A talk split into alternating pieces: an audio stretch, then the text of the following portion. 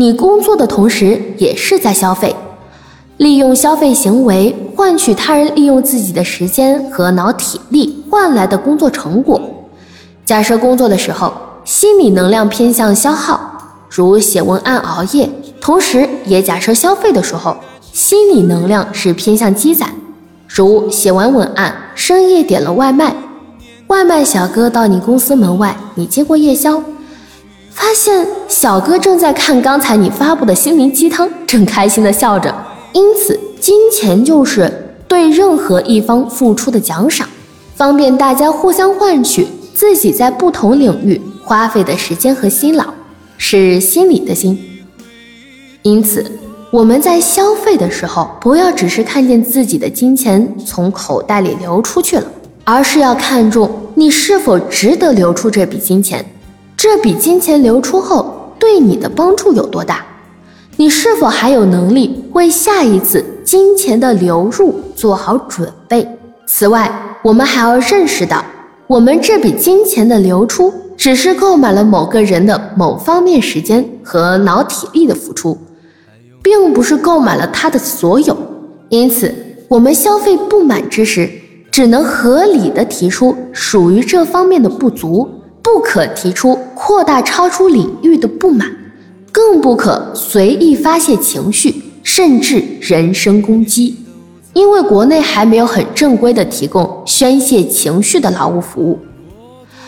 有个盲人朋友曾经和我说过，他每次看到一个为盲人提供志愿服务的项目时，他都会设法了解他的财务，只有这样才能知道他的可持续性如何。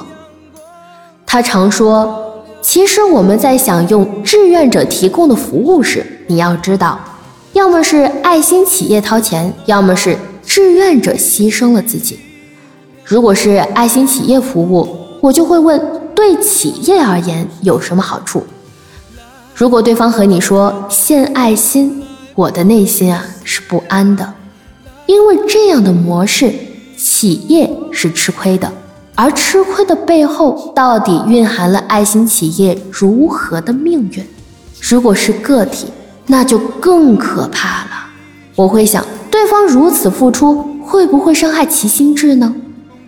尼采曾自认为是太阳，只给予世界能量，不愿向世界索取，甘心付出。可是我曾听说过，最终他疯了。何况我们是平常人。其实我这位朋友想说的意思大概是：正确的消费观可以安顿我们恐惧的心灵，杜绝不劳而获的心理，提高同理心的本领，从而建立更符合科学的人际关系。只有这样，所有的人际关系才能健康而相对持久的运行。写了这么多，最后一大方面，我想说说职场。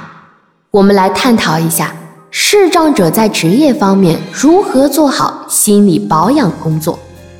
职业的本质是综合学习能力的运用和生活方式经济化的延伸，因此谈职业保养就是在谈学习和生活心理保养的高级阶段。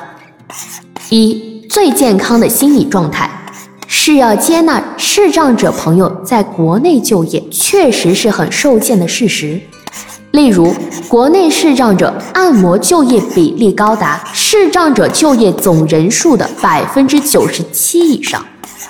有个学生曾和我说，这个道理他是花了十几年，才慢慢从理智层面承认了。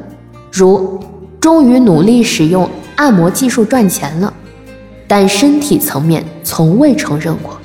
如。他每天投入心理学学习的时间远超于按摩时间。